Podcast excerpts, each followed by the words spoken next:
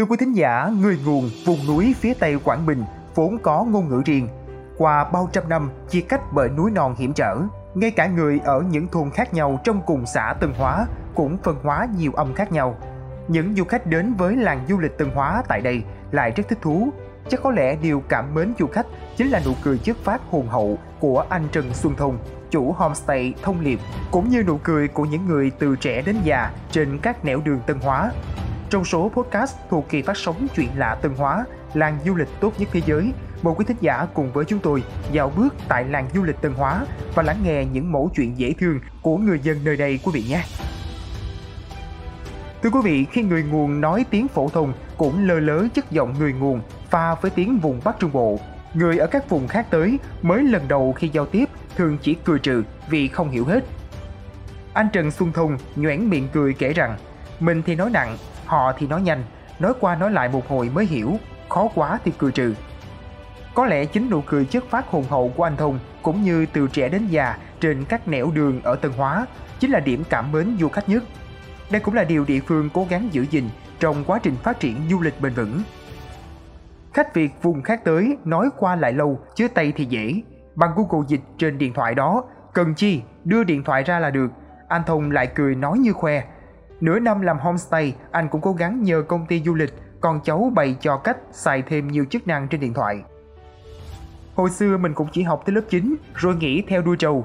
Đâu minh chư mà bắt đi học ngoại ngữ nữa thì học răng vô nổi. Trao đổi qua điện thoại rứa mà khách cũng có vẻ thích thú lắm. Cái chi mình không hiểu thì cười cười là họ biết mình không hiểu rồi. Họ sẽ tìm cách hỏi kiểu khác để dịch qua điện thoại. Không chỉ trong từng gia đình mà gần như cả làng Tân Hóa giờ cùng động viên hỗ trợ nhau làm du lịch. Người Tân Hóa có nhiều hội để sinh hoạt, đặc biệt nhất là hội đồng niên. Từ già đến trẻ cứ người trên nhau 3 tuổi thì lập một hội. Hội có tiền quỹ, một năm đóng một lần. Hồi xưa chủ yếu là ai bán trâu bán bò thì có tiền góp hội. Trừ thì nhiều thanh niên đi làm ăn xa, mỗi năm Tết về góp quỹ. Quỹ ni là để nhà ai có việc thì trong hội phân công giúp đỡ nhau như sửa nhà, sửa chuồng trâu chuồng bò, tặng quà đám tiệc, vân vân. Anh Trương Văn Binh, nhà ở thôn 2, kể khi ngồi cùng hơn 10 thanh niên là người khuân vác hành lý cho khách bên ấm chè xanh. Sau một ngày họ đưa khách đi thám hiểm hang động, rằng một năm ngoài mấy lễ hội truyền thống thì hội đồng niên họp một lần. Lúc nỡ mới uống với nhau ly rượu, chớ bình thường thanh niên gặp nhau chủ yếu uống chè xanh, nướng củ sắn, nói chuyện chơi, chớ ít tụ tập ăn nhậu lắm. Câu chuyện của họ rồi cũng xoay quanh việc làm sao để giữ đường làng không có rác. Hôm nay dẫn khách đi hang động có khó khăn gì và nhắc nhở nhau lúc nào cũng phải cười với khách. Ông Nguyễn Châu Á, giám đốc công ty Osalis cho biết đang phối hợp chặt chẽ với chính quyền và còn rất nhiều việc để phát triển du lịch thích ứng biến đổi thời tiết, hướng đến sự phát triển xanh bền vững tại Tân Hóa. Nhưng quan trọng nhất là giữ được thái độ của người dân khi du lịch phát triển.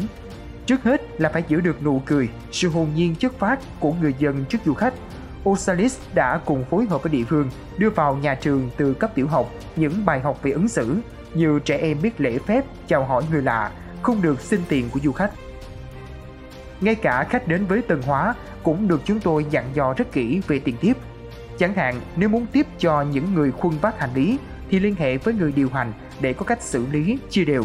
Nếu không kỹ lưỡng ngay từ đầu, khi phát triển hơn nữa thì tập tính người dân rất dễ bị biến đổi, nảy sinh nhiều hệ lụy, ảnh hưởng chung đến hình ảnh du lịch thân thiện. Chỉ trong tháng 12 2023, số tiền người dân Tân Hóa thu về từ du lịch là hơn 1 tỷ đồng. Trong đó chi phí dịch vụ ăn tối tại nhà trả cho 10 hộ dân là 123 triệu đồng, trung bình một hộ được hơn 12 triệu. Chi phí homestay 10 hộ là 71 triệu đồng, lương của 82 porter người địa phương là 547 triệu đồng và chi phí thực phẩm sạch mua lại từ Tân Hóa là hơn 400 triệu đồng. Ông Đặng Đông Hà, Phó Giám đốc Sở Du lịch Quảng Bình cho biết, khách đã đến đây nhiều hơn sau khi trở thành làng du lịch tốt nhất thế giới năm 2023.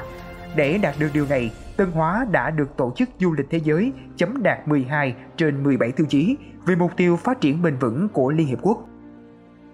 Khi nhận giải, địa phương cũng có những cam kết đi kèm để phát triển bền vững. Như về không gian thì có định hướng quy hoạch chi tiết những khu vực không được phép xây dựng làm phá vỡ cảnh quan, chỗ nào được phép xây dựng công trình nhưng phải phù hợp. Chính quyền cũng đã đầu tư hệ thống hạ tầng như khu chống lũ, đường xá cầu cống, đường điện chiếu sáng thuận tiện đi lại, phục vụ đời sống người dân, cũng như tổ chức một số khóa tập huấn kỹ năng phục vụ du lịch cho người dân, từ chế biến thực phẩm đạt quy chuẩn an toàn, kỹ năng phục vụ khách. Tân Hóa là nơi hội tụ mô hình trải nghiệm du lịch gắn với thiên nhiên, du lịch gắn với văn hóa và du lịch gắn với nông nghiệp. Đặc biệt trong đó có thế mạnh là hệ thống hang động. Tuy nhiên, việc khai thác du lịch phải luôn được tính toán một mức độ phù hợp để tránh áp lực về sức chứa lưu trú, quá tải sẽ khó giữ vững được thế mạnh của các mô hình du lịch kể trên. Bên cạnh đó, từ tháng 10 2022, Ủy ban nhân dân tỉnh Quảng Bình đã đồng ý chủ trương cho phép công ty Osalis khảo sát, thử nghiệm tour trải nghiệm cuộc sống mùa lụt tại Tân Hóa. Theo mô hình này, nếu có lụt tại Tân Hóa, công ty sẽ được triển khai thí điểm đón khách bằng thuyền máy, đưa khách vào rốn lũ và trải nghiệm chèo kayak, súp, thuyền đi ngắm lũ, tặng quà cho người dân cũng như trải nghiệm các hoạt động sinh hoạt của người dân trong mùa lụt.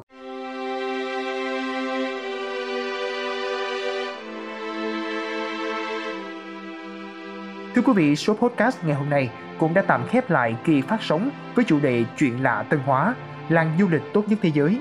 Nhưng quý vị cũng đừng quên tiếp tục theo dõi podcast Báo Tuổi Trẻ vì chúng tôi sẽ mang đến cho quý vị những điều thú vị khác phía sau. Còn bây giờ, xin chào tạm biệt và hẹn gặp lại.